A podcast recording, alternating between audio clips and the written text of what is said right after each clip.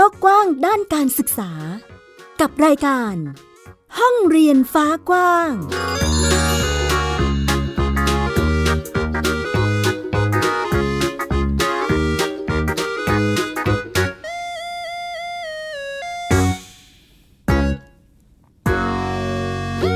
สวัสดีค่ะ คุณผู้ฟังต้อนรับคุณผู้ฟังทุกท่านค่ะ เข้าสู่รายการห้องเรียนฟ้ากว้างนะคะ กลับมาพบกับดิฉันไอยดาสนศรีเช่นเคยกับวิทยุไทย PBS www.thaipbsradio.com ค่ะ ซึ่งแน่นอนว่ามาพร้อมกับเรื่องราวข่าวสารด้านการศึกษา ในหลากหลายมิติเลยทีเดียวที่เรานำมาพูดคุยให้คุณผู้ฟังได้ติดตามรับฟังกันนะคะ วันนี้ค่ะมีหลายเรื่องเลยทีเดียวนะ คุณผู้ฟังค่ะถึงแม้ว่า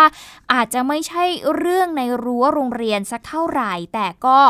มีความเกี่ยวเนื่องเชื่อมโยงกันเกี่ยวกับพัฒนาการการเรียนรู้ของลูกๆนะคะที่พ่อแม่ถ้าเกิดได้ฟังข้อมูลแล้วเนี่ยก็อาจจะเป็นข้อมูลที่น่าสนใจมากเลยทีเดียว และยิ่งเฉพาะตอนนี้นะคะ เด็กๆเปิดเทอมแล้ว เราจะมาเตรียมตัวกันนะคะว่าตั้งแต่เนี่ยแหละช่วงเปิดเทอมไปจนก่อนที่จะมีการสอบกลางภาคปลายภาคเนี่ยเด็กๆควรที่จะเตรียมตัวอย่างไรเพื่อที่จะให้การสอบของเรานั้นได้ประสิทธิภาพสูงสุดนั่นเองนะคะแต่ช่วงแรกนี้จะขอพูดถึงเรื่องนี้ก่อนค่ะ คุณผู้ฟังเพราะว่าไปพบ ข้อมูลที่น่าสนใจมาก ๆ นะคะ จากเว็บไซต์ของ BBC News นั่นเองนะคะ คุณผู้ฟังก็มีบทความที่น่าสนใจค่ะ เกี่ยวกับเรื่องของพฤติกรรมพ่อแม่ที่มันส่งผลให้ลูก ๆ ของคุณนั้น มีความฉลาดโดยที่อาจจะไม่ต้องพึ่งพันธุกรรมของพวกคุณเลยก็เป็นได้นะคะ ซึ่งเป็นผลการวิจัยล่าสุดที่มีการตีพิมพ์เผยแพร่ในวารสาร Cell Reports ค่ะ คุณผู้ฟัง เขาก็ระบุนะคะว่า หนูทดลองที่ถูกบังคับให้ออกกำลังกาย แล้วก็ฝึกบริหารสมองอยู่เป็นประจำเนี่ย หนูเหล่านี้สามารถที่จะถ่ายทอดผลดีที่เกิดขึ้น จากการใช้ชีวิตแบบนี้ไปสู่รุ่นลูกของตัวเองได้ โดยนักวิทยาศาสตร์เขาก็เชื่อนะคะว่า ปรากฏการณ์นี้น่าจะเกิดขึ้นในมนุษย์ด้วยเช่นเดียวกันนะคะ ทีมนักวิจัยจากศูนย์โรคเซลล์ประสาทเสื่อม แห่งเยอรมนีค่ะ คุณผู้ฟังเขาก็พบว่า ลูกหนูทดลองที่เกิดจากพ่อแม่ ซึ่งได้ออกกำลังกายแล้วก็ฝึกลับสมองอยู่เสมอเนี่ยจะมีความสามารถในการเรียนรู้สูงกว่าลูกหนูกลุ่มอื่นๆค่ะ โดยความเฉลียวฉลาดที่เพิ่มขึ้นนี้นะคะ ไม่ได้มีผลจากการถ่ายทอดทางพันธุกรรม หรือว่าเกิดการเปลี่ยนแปลงใน DNA แต่อย่างใดค่ะ ก่อนหน้านี้ค่ะคุณฟังขาเขามีผลการวิจัยที่ยืนยันนะคะว่า การออกกำลังกายอย่างพอเหมาะในกลุ่มผู้ที่มีอายุ 50 ปีขึ้นไปเนี่ยมันส่งผลดีต่อสมองของพวกเขาค่ะ ส่วนเรื่องของการฝึกฝนเล่นเกมปริศนาต่างๆ นี้นะคะ มันก็จะไปช่วยชะลอเวลาในการเกิดโรคสมองเสื่อมได้ รวมทั้งลดความเสี่ยงที่จะเป็นโรคอัลไซเมอร์ อย่างมากเลยทีเดียว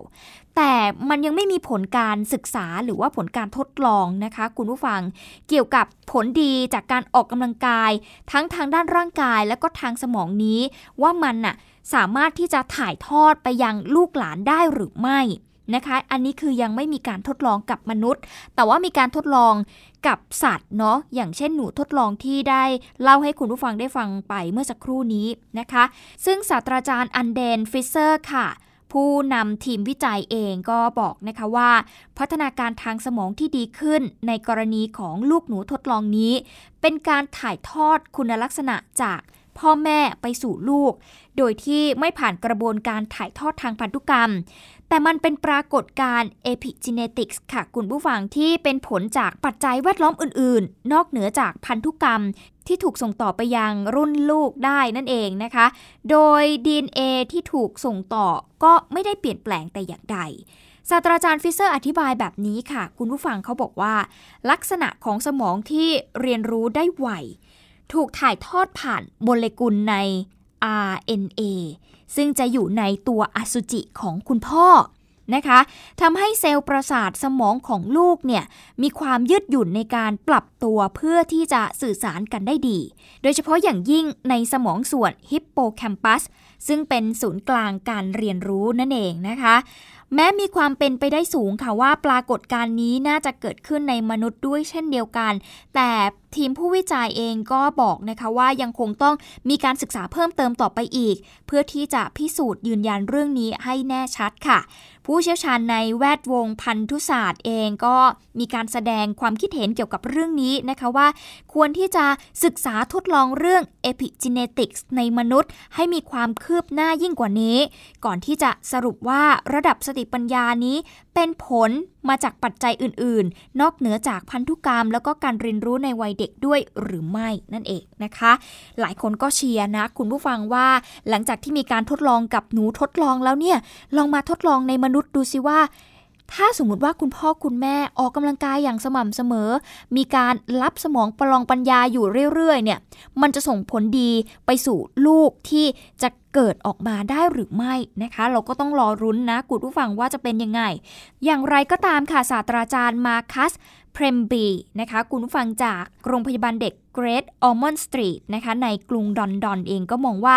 ผลของการทดลองในครั้งนี้เนี่ยอาจจะช่วยอธิบายปรากฏการณ์ที่ IQ ของประชากรในสังคม อุตสาหกรรม เพิ่มสูงขึ้นในทุก 10 ปี ตลอดช่วงศตวรรษที่ 20 ที่ผ่านมาได้นั่นเองนะคะ หลายคนนะคุณผู้ฟังขามีความสงสัยว่า อีปรากฏการณ์ epigenetics ที่อธิบายมาเนี่ยนะคะที่บอกว่ามันเป็นผลมาจากปัจจัยอื่นๆ มันคือปัจจัยอะไรล่ะนะคะมันคือปรากฏการณ์อะไร อธิบายแบบนี้ค่ะบอกว่า epigenetics เนี่ยนะคะคุณผู้ฟังมันเป็นแขนงวิชาที่ พยายามที่จะทำความเข้าใจ สิ่งแวดล้อมนอกเหนือจากปัจจัยทางพันธุกรรม ที่มันมีความสัมพันธ์เกี่ยวกับการถ่ายทอดลักษณะทางสายเลือดว่ามันเป็นยังไงนั่นเองนะคะ อย่างที่เราอธิบายไปเนาะอย่างกรณีของการที่หนูเนี่ยพ่อแม่ของหนูเนี่ยออกกำลังกาย แล้วก็ได้รับการบริหารฝึกสมองอยู่ตลอดเวลา มันส่งผลให้รุ่นลูกเนี่ย มีการเรียนรู้ได้ดี แล้วก็มีการเรียนรู้ได้เร็วนะคะเขามองว่ามันไม่ใช่ปัจจัยทางพันธุกรรม หรือว่าทาง DNA แต่มันคือปัจจัยที่มีในโมเลกุลของอสุจิของคุณพ่อ ของหนูนั่นเองนะคะมันก็คือปัจจัยอื่นๆ นอกเหนือจากพันธุกรรมหรือ DNA นั่นเองนะคะมันก็คือการศึกษาปัจจัยอื่นๆ นั่นเองนะคะ ซึ่งเมื่อไม่นานมานี้มีนักวิทยาศาสตร์เองเขาก็พบว่าเงื่อนไขในการดำรงชีวิตบางอย่างของมนุษย์เนี่ยอย่างเรื่องของการดูแลสุขภาพ ภาวะโภชนาการแล้วก็ความเครียด สิ่งต่างๆ เหล่านี้มันส่งผลกระทบต่อรุ่นลูกได้นะคะ คุณผู้ฟัง และนอกจากนี้ค่ะการถ่ายทอดลักษณะทางนี่นะคะไม่ได้มีความเกี่ยวข้องกับการถ่ายทอดทางพันธุกรรม อย่างเช่น ความเฉลียวฉลาดของลูก มาจากพฤติกรรมการใช้ชีวิตที่ช่วยพัฒนาสมองของพ่อแม่ แต่ว่าไม่ได้รับการถ่ายทอดมาจากยีนที่ดีของพ่อแม่แต่อย่างใดนั่นเองนะคะ อันนี้ก็คือ epigenetics นั่นเองนะคะ คุณผู้ฟังก็เป็นอีกหนึ่ง ข้อมูลนะคะเป็นผลงานวิจัยล่าสุดที่มีการตีพิมพ์ในวารสาร Cell Report นั่นเองนะเรื่องของการทดลองหนูนะคะว่าหนูที่มีการออกกำลังกายอย่างสม่ำเสมอ แล้วก็ฝึกบริหารสมองอยู่เป็นประจำเนี่ยมันสามารถถ่ายทอดผลดี จากการใช้ชีวิตของหนูแบบนี้เนี่ยไปสู่รุ่นลูกได้ ซึ่งเขาก็เชียร์กันอยู่นะคุณผู้ฟังว่าอยากจะให้มีการทดลองกับมนุษย์ดูซิว่า ถ้าเกิดพ่อแม่มีการออกกำลังกายอย่างสม่ำเสมอ เหมาะสม แล้วก็มีการฝึกสมองอยู่ตลอดเวลา มันจะส่งผลดีแบบนี้ไปยังลูกที่จะเกิดมาหรือไม่อย่างไรนั่นเองนะคะเราก็ต้องติดตามกันต่อไปเชื่อว่า นักวิทยาศาสตร์ หรือว่านักวิจัยต่างๆ ต้องทำเรื่องนี้ต่อแน่นอนค่ะ เพราะว่ามันมีผล ต่ออมนุษย์อยู่พอควรนะคะ คุณผู้ฟังเราจะได้วางแผนถูกเนาะว่า ถ้าเกิดเราจะมีลูกแล้วก็อยากจะให้ลูกเราเนี่ยมีความเฉลียวฉลาดมากขึ้นเนี่ยมันก็ต้องเกิดจากพฤติกรรมของพ่อแม่ด้วยเหมือนกันนั่นเองนะคะอะนี่ก็คือเรื่องแรกที่นำมาฝากคุณผู้ฟังกันนะคะ ไปต่อกันที่เรื่องที่ 2 หยิบมาจาก BBC News เช่นเดียวกันที่นี่มีข้อมูลที่ดีเยอะมากเลยก็เลยนำมาฝากคุณผู้ฟังนะคะ แม้ว่าช่วงนี้เด็กๆจะเริ่มเปิดเทอมกันแล้วนะคุณผู้ฟัง เพิ่งจะเป็นช่วงเปลี่ยนผ่านของเด็กๆหลายคนเนาะรวมไปถึงการเลื่อนชั้นนะคะของเด็กๆหลายคน เพิ่งจะเริ่มต้นของการเรียนรู้นะ แต่วันนี้เอาข้อมูลที่เรียกได้ว่าเป็นข้อแนะนำเกี่ยวกับการทบทวนบทเรียน เพื่อที่จะไปเตรียมสอบให้ได้ผลนะคะ อันนี้เป็น ข้อแนะนำจากนักประสาทวิทยาเลยนะ คุณผู้ฟังขาอย่างที่บอกไป แม้ว่าช่วงนี้เพิ่งจะเริ่มเรียน แต่ว่าก็ชะล่าใจไม่ได้นะ คุณผู้ฟังค่ะเพราะว่าเด็กๆเนี่ยมีการสอบเยอะแยะเต็มไปหมดเลยนะคะ เดี๋ยวก็สอบกลางภาคเนาะเดี๋ยวก็สอบเก็บคะแนนหลังเรียน ต่างๆ มากมายก็มีก่อนที่จะไปสอบปลายภาคนะคะ ดังนั้นเราก็เลยมีข้อแนะนำมาแนะนำให้กับน้องๆนักเรียนนะคะที่กำลังเรียนอยู่ณตอนนี้ เพราะว่าทีมนักประสาทวิทยาในสหราชอาณาจักรค่ะ เขามีข้อแนะนำเรื่องของการอ่านหนังสือ เตรียมตัวสอบสำหรับบรรดานักเรียนนักศึกษา เพื่อให้สามารถทำข้อสอบได้อย่างเต็มประสิทธิภาพ แล้วก็ไม่ต้องหักโหมจนเกินไปนะคะ เขาก็แนะนำเอาไว้แบบนี้ค่ะคุณผู้ฟังข้อแรกเลย เรื่องของการติวหนังสือเขาแนะนำช่วงเวลาการติวหนังสือให้เด็กๆ แบบนี้ค่ะ เขาบอกว่า การติวหนังสือเนี่ยควรที่จะจัดตารางทบทวนบทเรียนในช่วงเวลาเดียวกับเวลาที่จะมีการสอบ อย่างเช่น ถ้าคุณจะสอบวิชาคณิตศาสตร์ช่วง 9 โมงเช้า นะคะ9นาฬิกาเนี่ยนะคะคุณผู้ฟัง เด็กๆเองก็ควรที่จะมีการทบทวนบทเรียนหรืออ่านหนังสือในช่วงเวลา 9 โมงด้วยเหมือนกันนะคะ เพราะว่ามันจะเป็นการช่วยให้เราเนี่ยคุ้นชิน แล้วก็ทำข้อสอบได้ดีเมื่อถึงเวลาจริงนั่นเอง เหมือนสมองของเราเองมันก็จะจำว่าช่วงเวลานี้ฉันกำลังรับรู้เรื่องเกี่ยวกับเรื่องนี้อยู่เนาะมันเหมือน ทำให้เกิดความคุ้นชินน่ะคุณผู้ฟังเนาะมันก็จะช่วยให้เราเนี้ยมีประสิทธิภาพมากขึ้นนะคะ ต่อมาค่ะ ไม่ตะลุยอ่านหนังสือรวดเดียว ผู้เชี่ยวชาญแนะนำว่า เราควรที่จะแบ่งการอ่านบทเรียนในวิชาต่างๆ ทีละน้อยไปในแต่ละวันนะคะแล้วก็พยายามทำความเข้าใจในคำตอบมากกว่าการจดจำนั่นเองนะ หลายคนนะคุณผู้ฟังน้องๆเนาะหรือแม้แต่ดิฉันเองถ้าย้อนกลับไปได้เนี่ยบางวันเนี่ยก็จัดตารางอ่านหนังสือมาเลยว่าวันนี้ฉันจะอ่านวิชาคณิตศาสตร์ วันนี้ฉันจะอ่านวิชาภาษาไทย วันนี้ทั้งวันฉันจะอ่านวิชาวิทยาศาสตร์นะคะ แต่ผู้เชี่ยวชาญเขานำว่าให้อ่านทีละเล็กทีละน้อย ในแต่ละวิชาในแต่ละวันเนาะพยายามทำความเข้าใจไม่ใช่การอ่านเพื่อที่จะจดจำ แบบนี้มันจะช่วยให้เราสามารถนำเอาข้อมูล ไปช่วยในการทำข้อสอบได้นะคะ ลองลองดูนะคุณผู้ฟัง และข้อที่ 3 ค่ะ เขาบอกว่า หาตัวกระตุ้นเชิงบวก หลายคนว่าตัวกระตุ้นเชิงบวกคืออะไรนะคะ ผู้เชี่ยวชาญเขาแนะนำอย่างนี้เขาบอกว่าในช่วงที่อ่านหนังสือก็อาจจะนวดที่บริเวณใบหูนะลองนวดดู หรือว่าตอนช่วงที่อ่านเนี่ยลองดมกลิ่นมะนาวในขณะที่คุณกำลังใช้ความคิดอยู่นะคะอย่างเช่นทำโจทย์วิชาคณิตศาสตร์ข้อนี้ ลองเอามะนาวเนี่ยนะคุณผู้ฟังกลิ่นมะนาวเนี่ยมาดมดมไปด้วยแล้วก็ใช้ความคิดไปด้วยนะคะหรือว่าอาจจะทำในสิ่งที่ช่วยให้คุณรู้สึกดีหรือว่ามั่นใจ แล้วพอเวลาวันสอบนะคุณผู้ฟังขาวันสอบจริง เราก็อาจจะใช้ตัวกระตุ้นนี้ทำให้เกิดความรู้สึกเชิงบวก ด้วยก็ได้มันก็จะช่วยให้เราเนี่ยสามารถทำข้อสอบได้ดีขึ้นนั่นเองนะคะ ต่อมาข้อสุดท้ายที่เขาแนะนำนะคะก็คือ ไม่ควรที่จะติวหนังสือดึกจนเกินไปค่ะ แต่ควรที่จะขีดเส้นตาย การทบทวนบทเรียนของตัวเองเอาไว้อย่างเช่น สักสามทุ่มก็พอเลิกนะคะ หลังจากนั้นก็คือเป็นช่วงเวลาพักผ่อน เพื่อให้สมองเราเนี่ยได้ผ่อนคลายเนาะหรือว่าได้ เขาเรียกว่าอะไรได้สงบจิตสงบใจทำสมาธิเพื่อที่จะตื่นขึ้น เพื่อที่จะไปสอบในวันรุ่งขึ้นนะคะ นอกจากนี้ก็ควรที่จะงดใช้โทรศัพท์ หรือว่าดูโทรทัศน์ก่อนเข้านอน เพื่อให้รู้สึกผ่อนคลาย แล้วก็พร้อมสำหรับวันสำคัญ หรือว่าวันสอบของตัวเอง นั่นเองนะคะ ก็เป็นอีกหนึ่งข้อมูลดีๆ นะที่ทีมนักประสาทวิทยาในสหราชอาณาจักรเขาก็ เป็นข้อแนะนำเรื่องของการอ่านหนังสือเตรียมตัวสอบสำหรับนักเรียนนักศึกษานะคะ เพื่อที่จะสามารถทำข้อสอบได้อย่างเต็มประสิทธิภาพ เด็กๆ ก็ลองเอาไปดูนะ อย่าทำเหมือนดิฉัน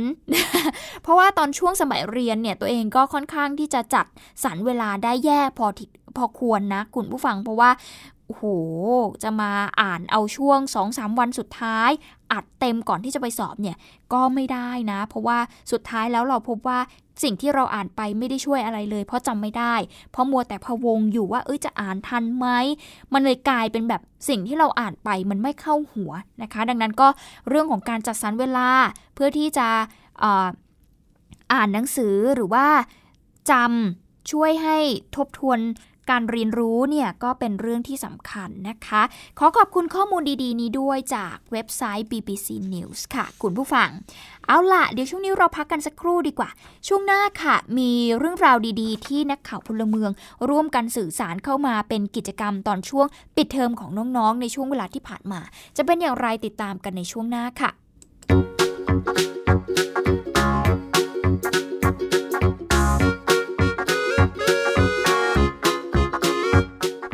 กกว้างด้านการศึกษา กับรายการ ห้องเรียนฟ้ากว้าง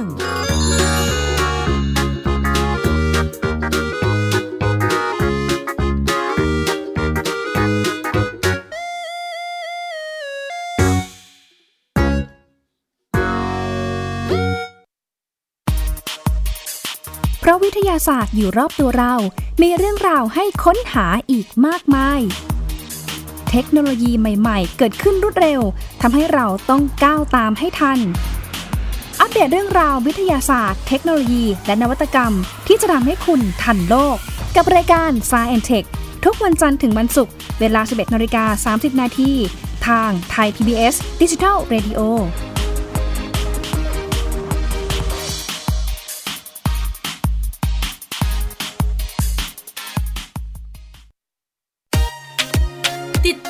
หลากหลายเรื่องราวของลูกและสามีกับสามมนุษย์แม่ นิธิดาแสงสิงแก้ว ปาริตามีซัพ์และสัสิธรสินพักดี ในรายการ Mom and Mouth ทุกวันจันทร์ถึงวันศุกร์เวลา 8นาฬิกาถึง 9นาฬิกาทางไทย PBS Digit al Radioอัปเดตสถานการณ์รอบโลก ประเทศจีนนี่เราทราบกันดีนะคะว่าเป็นประเทศที่จะมีปัญหาเรื่องความสมดุลของประชากร คนที่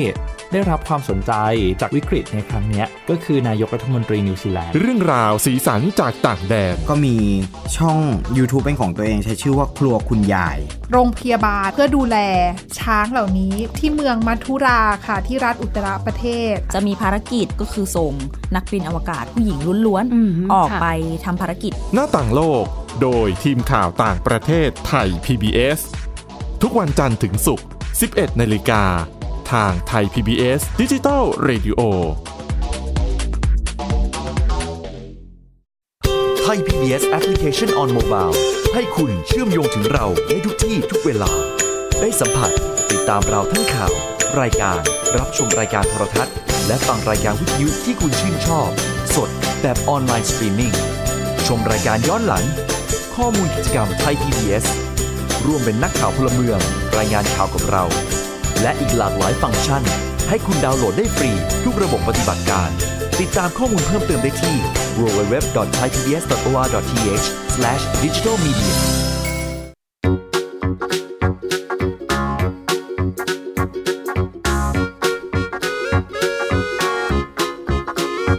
เปิดโลกกว้างด้านการศึกษา กับรายการ ห้องเรียนฟ้ากว้าง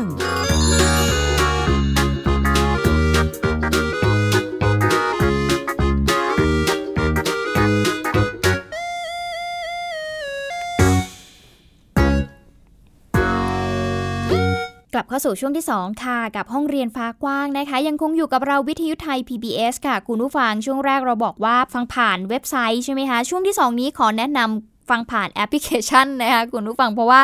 เรามีให้ดาวน์โหลดแล้วแบบฟรีๆเลย ทั้งระบบ iOS แล้วก็ระบบ Android ค่ะ เพราะว่าจะได้ง่ายแล้วก็สะดวกในการรับฟังเรานะคะ กับแอปพลิเคชันไทย PBS Radio นั่นเองค่ะ ช่วงที่ 2 นี้อย่างที่เราบอกไปเราจะพาไปติดตาม การสื่อสารของน้องๆนะคะที่ร่วมเป็นนักข่าวพลเมืองกับสถานีโทรทัศน์ไทย PBS นั่นเอง เขาจะพาไปดู ช่วงปิดเทอมที่ผ่านมาของน้องๆนนักเรียนนะคะ คุณผู้ฟังก็ถ้าเกิดพูดถึงช่วงปิดเทอมเนาะเราก็จะเห็นกิจกรรมของเด็กๆ เยอะแยะไปหมดเลย บางคนก็อาจจะไปเรียนพิเศษ บางคนก็อาจจะหยุดพักผ่อนอยู่ที่บ้านนะคะ หรือหลายคนเลือกที่จะใช้เวลาว่างให้เกิดประโยชน์ โดยการไป ทำงานหารายได้นั่นเองนะคะ อย่างเรื่องนี้เองคุณผู้ฟังขาเขาก็พาไป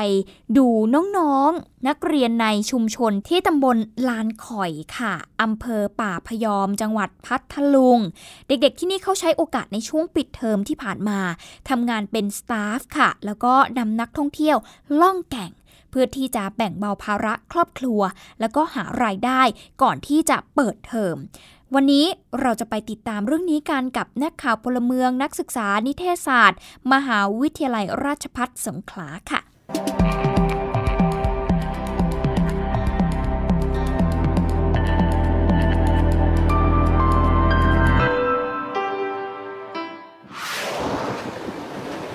ในทุกๆวันหยุดและช่วงปิดเทอม จะมีนักเรียนกลุ่มหนึ่งทำหน้าที่เป็นสตาฟนำนักท่องเที่ยวล่องแก่ง เพื่อเป็นการหารายได้พิเศษช่วยแบ่งเบาค่าใช้จ่ายของผู้ปกครอง และใช้เวลาว่างให้เกิดประโยชน์คุณโยทินเขาไข่แก้ว ได้เปิดโอกาสให้นักเรียนนักศึกษาในชุมชน ได้ทำงานมีรายได้ในช่วงวันหยุดและช่วงปิดเทอม อีกทั้งยังต้องการส่งเสริมให้สถานที่ท่องเที่ยวในชุมชน กลายเป็นแหล่งสร้างรายได้ให้แก่คนในชุมชนอีกด้วย การมาทำสตาฟเนี่ยเรามีเหตุผลอะไร ที่ไปรับคนโดยเฉพาะนักเรียนเข้ามาเข้ามาทำรวมกิจกรรมที่นี่เพราะว่าช่วงปิดเทอมหรือว่าวันเสาร์อาทิตย์มันเป็นการเพิ่มรายได้ห้ามีห้ารายได้ส่วนหนึ่งจากจากจากครอบครัวแทนที่ว่าจะต้องไปแบก็อื่นจากพ่อแม่นักเรียนกลุ่มนี้เล่าว่า การมาทำงานเป็นสตาฟในช่วงวันหยุด ก่อนปฏิบัติงานจริง ทางล่องแก่งได้มีการให้รุ่นพี่สตาฟ มาสอนการปฏิบัติงานทุกขั้นตอนอย่างเข้มงวดทำให้เด็กๆ มีประสบการณ์และความชำนาญในการทำหน้าที่สตาฟเป็นอย่างดี โดยนักเรียนกลุ่มนี้จะทำหน้าที่เป็นสตาฟตั้งแต่เวลา 7 นาฬิกาถึง 16 นาฬิกา และได้รับเงินเป็นค่าตอบแทนระหว่างฝึกหัด เที่ยวละ 150 บาท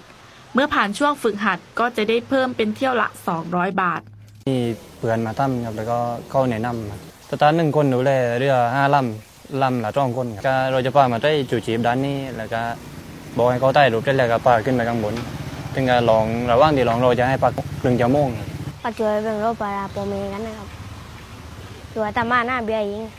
ต้องพูดกับบอกปอปอลูกค้ามาดึงบอกให้เขาเจ๊เจ๊เพื่อเจ๊มวกช่วยลูกค้าก็ช่วยบอกกันนะครับว่าข้างนานอันตรายได้เป็นเปลือกเพราะเขายังไม่รู้ครับก็ช่วยกไม้ป้ายช่วยจับเรือช่วยบอกลูกค้าให้ขึ้นเรือกับนาลั่งหนึ่งไม่ครับ แป๊กเรือแป๊กจุดจีบแล้วเสร็จแล้วก็เอาล้างน้ำแล้วก็ขึ้นมาข้างบนเลยกับตาแก๊สนักท่องเที่ยวที่มาล่องแก่งเล่าว่า staff เด็กกลุ่มนี้มีความคล่องแคล่วระมัดระวัง ดูแลลูกทริปอย่างทั่วถึง มีการเตือนเมื่อถึงจุดที่อันตรายทำให้นักท่องเที่ยวรู้สึกปลอดภัยและประทับใจในการทำงานของเด็กๆเป็นอย่างมาก การมี staff มันก็ทำให้รู้สึกดีและป้องกันอุบัติเหตุ การเป็น staff ล่องแก่งของเด็กๆ ที่ได้รับการฝึกฝนอย่างดีจนเกิดความชำนาญ สามารถสร้างรายได้ให้กับตนเองและครอบครัว ได้อีกทางหนึ่งด้วย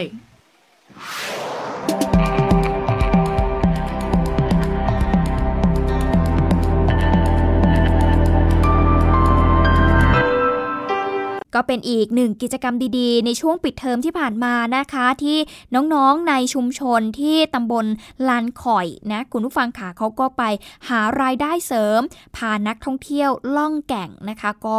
มี รายได้นะ แล้วก็ใช้เวลาว่างในช่วงปิดเทอมนี้ ให้เกิดประโยชน์ด้วย ต้องขอขอบคุณนักข่าวพลเมืองด้วยนะคะ ที่ร่วมสื่อสารกันเข้ามากับสถานีโทรทัศน์ไทย PBS ส่วนคนอื่นๆ ที่อยากจะร่วมเป็นส่วนหนึ่งในการสื่อสารก็สามารถส่งเรื่องราวของคุณเข้ามาได้นะคะที่แฟนเพจ Facebook ของนักข่าวพลเมือง หรือจะเป็นที่แฟนเพจ Facebook ของไทย PBS Radio ก็ได้เช่นเดียวกัน มาร่วมแบ่งปันเรื่องราวดี ๆ กันนะคะ เอาละทั้งหมดทั้งมวลนี้ก็คือเรื่องราวที่นำมาเล่า แล้วก็พูดคุยให้คุณผู้ฟังได้ติดตามกัน ในช่วงเช้าๆแบบนี้นะคะ รับสมองกันไปนะคุณผู้ฟังมันมีวิธีการที่จะช่วยให้ลูกๆนั้น ได้เรียนรู้อย่างเต็มประสิทธิภาพทำอย่างไร หรือแม้แต่การอ่านหนังสือยังไง ให้สามารถไปสอบได้ ประสิทธิภาพ อันนี้ก็นำมาเล่าให้คุณผู้ฟังได้ฟังเช่นเดียวกันนะคะ ติดตามกันได้ใหม่สัปดาห์หน้าค่ะ วันนี้หมดเวลาลงแล้ว ดิฉันอัยดาสนศรีต้องขอตัวลาไปก่อน สวัสดีค่ะ ติดตามรับฟังรายการย้อนหลังได้ที่เว็บไซต์และแอปพลิเคชันไทย PBS Radio ไทย PBS ดิจิทัล Radio วิทยุข่าวสารสาระ เพื่อสาธารณะและสังคม